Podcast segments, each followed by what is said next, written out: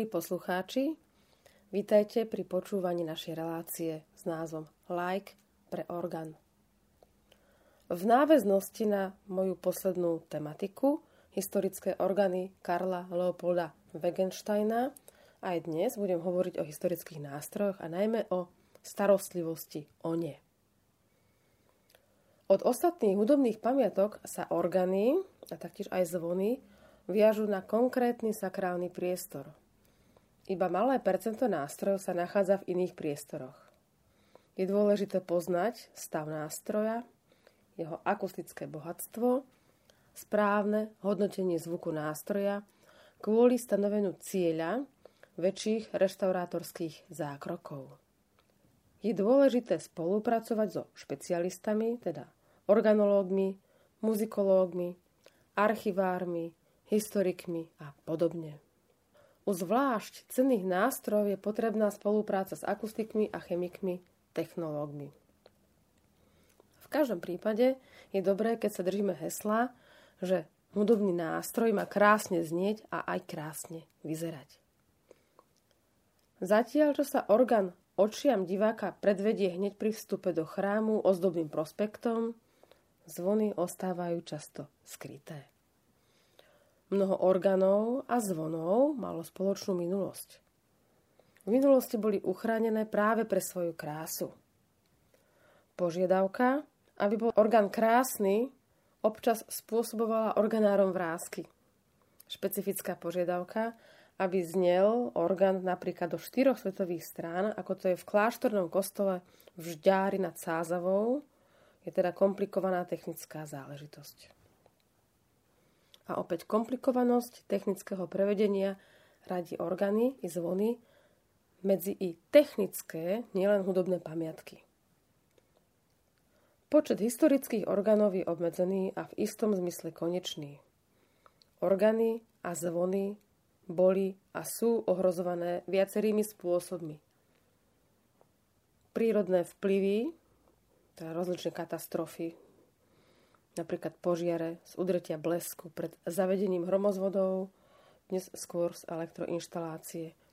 Ak si pamätáte, milí poslucháči, tak asi okolo roku 2017-2018 sa stala e, v Hybiach taká tragická udalosť e, v evangelickom kostole.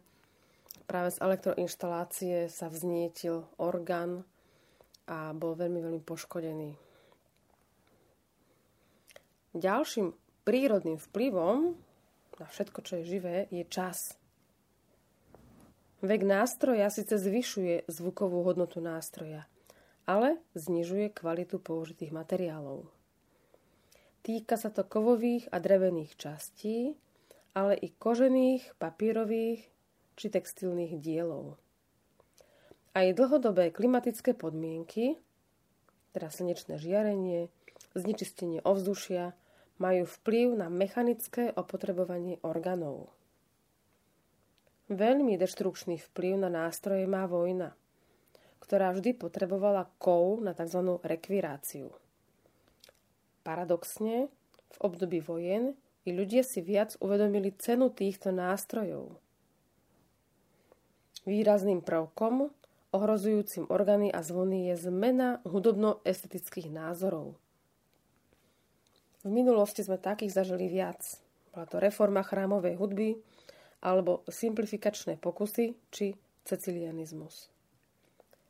Za istý prejav vandalizmu možno považovať svojvoľné úpravy organistu alebo tzv. investorov. Do tejto skupiny patria aj neprofesionálni organári či iní amatéri. Nástroj sa dá zničiť aj nesprávnym zásahom v dobrej viere či svojvoľným vylepšovaním.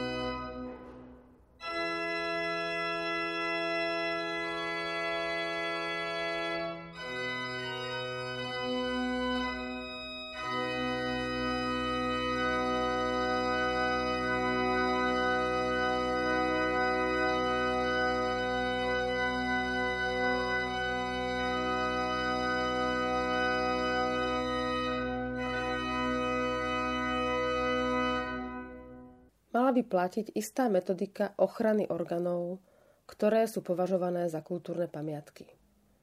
Hoci sú orgány najstarším klávesovým nástrojom, všeobecne sa uznáva, že ich vývoj nie je dosiaľ ukončený. Sú veľmi zložitým hudobným nástrojom, s najväčším tónovým rozsahom a veľkou škálou dynamických a farebných odtieňov. Patria do skupiny vzduchových nástrojov, teda aerofónov, pretože generátorom ich zvuku je kmitajúci vzduchový stĺpec v dutom tele píšťaly z kovu alebo dreva. Podľa funkcie sa dajú rozlíšiť štyri hlavné časti orgánu. Po prvé po druhé vzduchová sústava, teda mechy, vzduchovody, vzdušnice s píšťalnicami. Treťou časťou sú riadiace mechanizmy, teda hrací stôl s klávesnicami, registrovými hlavicami, manubria, sklopky, ovládače pomocných zariadení, hracia a registrová traktúra. No a po štvrté je to organová skriňa a prospekt.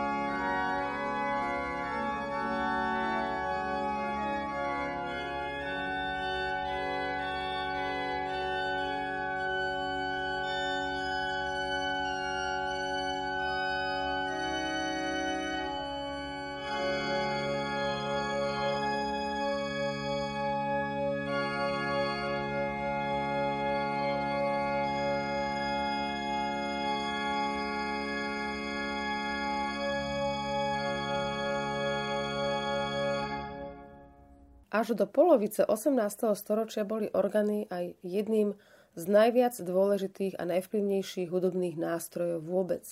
Svojou podobou a funkciou významne spolu určovali hudobný vývoj v Európe. Ďalšie silné impulzy začali do vývoja hudby vysílať po svojej premene od druhej polovice 19. storočia. A preto sú dnes vo svete uznávané za jedny z najvýznamnejších hudobných pamiatok. Súčasne sú i dôležitými pamiatkami umelecko-remeselnými a hlavne výtvarnými. Na ich výzdobe sa mnohokrát podíľali významní umelci či architekti. Orgány tak predstavujú špecifický typ pamiatky, ktoré na človeka pôsobia vo vizuálnej a zvukovej rovine.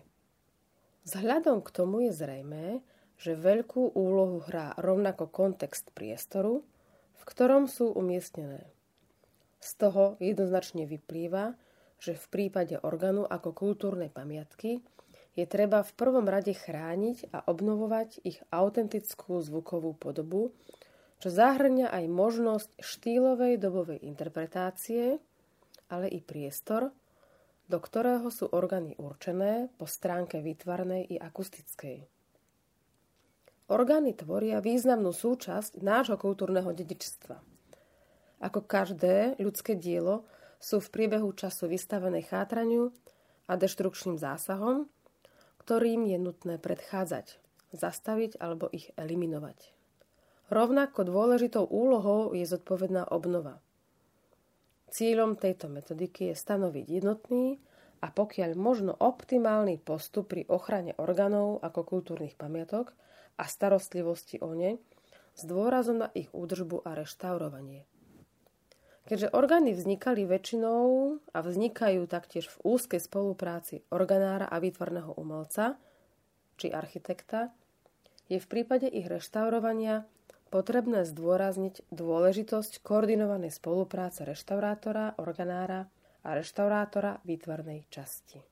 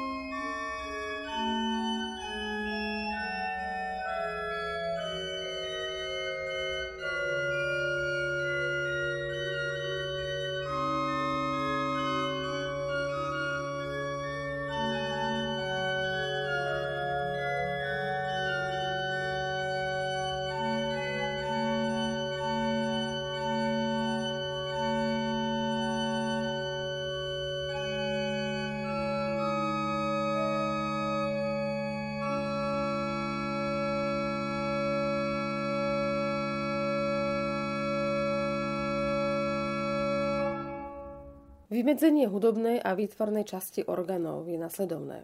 Z hľadiska pamiatkovej ochrany sa dajú pri orgánoch rozlíšiť dve časti, pracovne označované ako hudobná a výtvarná. Je to dané ich historickým vývojom a funkčnosťou. Primárna je časť hudobná, ktorá zahrňa všetky prvky organového stroja, potrebné pre jeho hru. Sú to píšťalový materiál a vzdušnice, píšťalnice, traktúra, hrací stôl, masív skrine a vzduchová sústava. Ostatné prvky, ktoré nie sú funkčne postavené a podstatné pre činnosť organového stroja, môžeme zahrnúť do výtvarnej časti. Sú to vonkajšia povrchová úprava, teda polychrómia, malby, rezby a sochárska výzdoba. Pre zachovanie orgánov ako funkčných hudobných nástrojov svojej doby je nutná aplikácia širokej škály činností, ktoré môžeme špecifikovať ako starostlivosť o orgány, vrátane ich obnovy, ktoré zahrňajú údržbu a reštaurovanie. Starostlivosťou o orgány sa rozumie priebežná údržba, nutná pre dobrý stav nástroja, ktorá nemení jeho pôvodnú a konštrukčnú i zvukovú podobu. Jedná sa o tieto práce. Priebežné mazanie motoru, ventilátora, čistý priestor pod mechom a pedálovou klaviatúrou. Ďalej, doregulovanie traktúry v závislosti na klimatických podmienkach. Parciálne doladenie píšťal, hlavne jazykových registrov, pri zachovaní pôvodného stavu ladenia. Nie je vylúčené, že ladenie môže prebehnúť až po oprave poškodenej píšťaly tzv. aktivity docinovanie.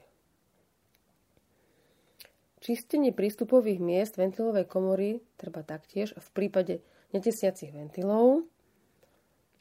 Niekedy sa stane, že v píšťalách sa nachádza omietková drť, vtáčie a hmyzie pozostatky. Občas vyskočia pružinky a podobne. Treba skontrolovať, či sa v drevených častiach nevyskytuje aktívny červotoč, a to hlavne na jar. V prípade pozitívneho zistenia to duchovný správca musí oznámiť dieceznemu organárovi a pamiatkárom.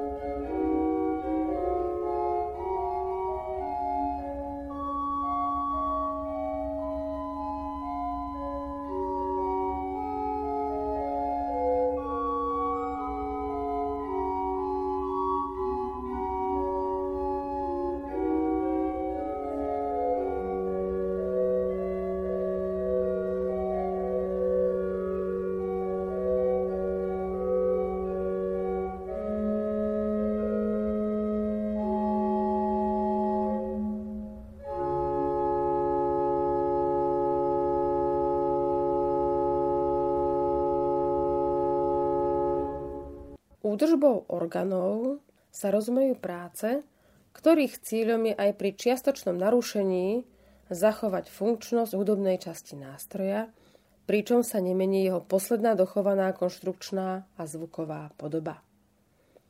Tieto práce môžu zahrňať aj jednoduché, rozsahom veľmi drobné konzervačné zákroky, eliminujúce škodlivé vplyvy. Jedná sa o tieto úkony. Vyčistenie nástroja s takou demontážou, aká je nevyhnutná. Naladenie nástroja bez zásahu do výšky ladenia. Nevyhnutné doplnenie poškodených osiek a drôtov v mechanickej traktúre, pri pôvodných častiach očistiť ich. Pri pneumatických traktúrach je občas nutná čiastočná výmena poškodených mieškov a membrán.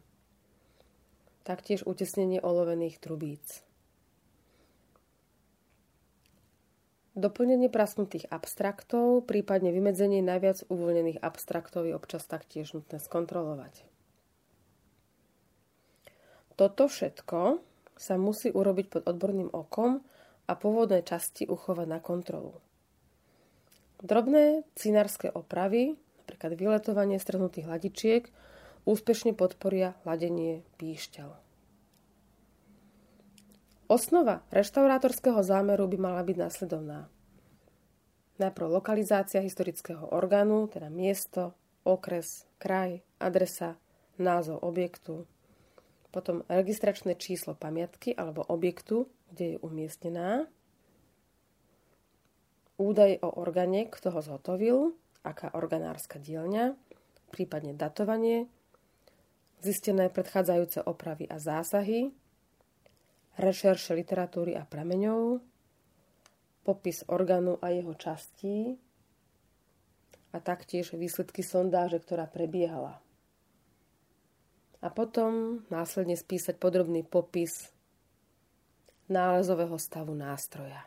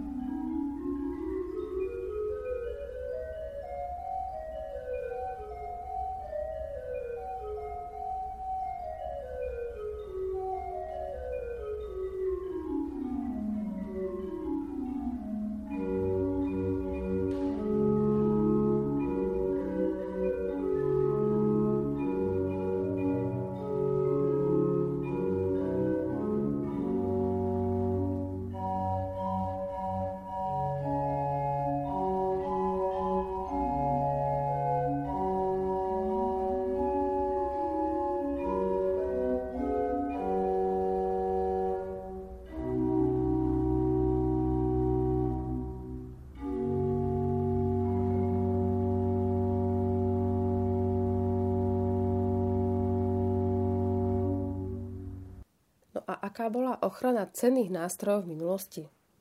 V takom 19. storočí sa otázkou ochrany barokových alebo starších nástrojov nikto príliš nezaoberal. Organárstvo sa vtedy technicky búrlivo rozvíjalo a nové systémy traktor šli ruka v ruke s novými hudobno-estetickými názormi. Z barokových alebo ešte starších nástrojov sa v lepšom prípade dochovala organová skriňa s výzdobou. Podobný osud postihol hracie stoly, ktoré boli pôvodne dimenzované na 45 kláves. A tak sa organové skrine a stoly rôznorodo upravovali.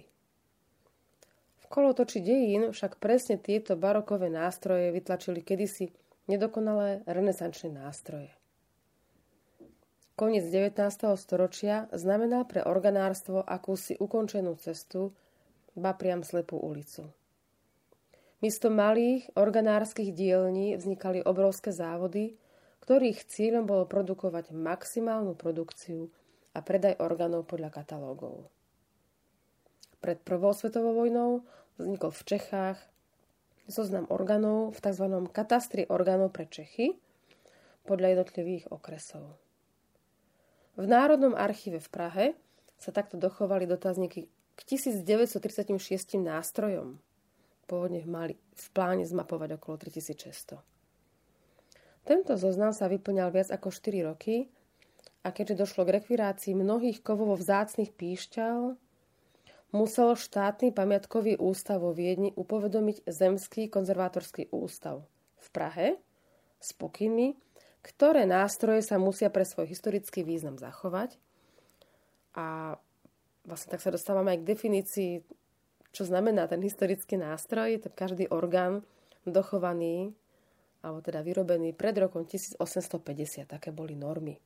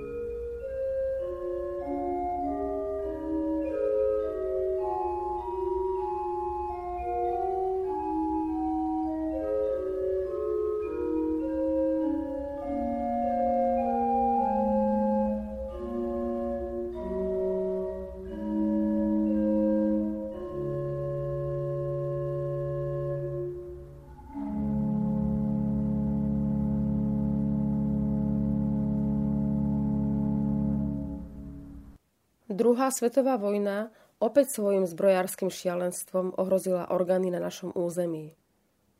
Hneď po skončení vojny sa v Krnove 8. augusta 1946 konal zjazd československých organistov kvôli stanoveniu bodov na ochranu historických orgánov. V roku 1948 po zoštátnení sa zmenil vzťah cirkvy a štátu Upresnili sa praktiky organárov od roku 1954 sa aj v Bratislave založila celoštátna komisia na ochranu hudobných pamiatok. Úroveň výberu vtedajších členov komisie svedčí o isté bezradnosti historikov, ktorí si s orgánmi ako hudobným nástrojom často nevedeli poradiť. Mali dilemu napríklad, či ako pamiatka chránený celý nástroj, alebo len jeho historická skriňa a podobne. Dôsledky podobných mutácií sa riešia dodnes. Milí poslucháči, ďakujem vám za trpezlivosť. Ako vidíte, starať sa o živý mladší orgán je jednoduchá záležitosť a starať sa a udržiavať historický orgán je na Slovensku niekedy boj s veternými mlynmi. No napriek tomu nestrácame nádej a máte aj dnes možnosť v tejto relácii si vypočuť jeden veľmi pekný historický pozitív, ktorému sa dostal tej cti, že bol opravený a som rada, že sme si ho mohli vypočuť. Milí poslucháči, nech vás krásna organová hudba teší aj v tomto pôstnom období. Za celý realizačný tým sa s vami lúčim. Ja, Marta Gáborová. Dovidenia, do počutia.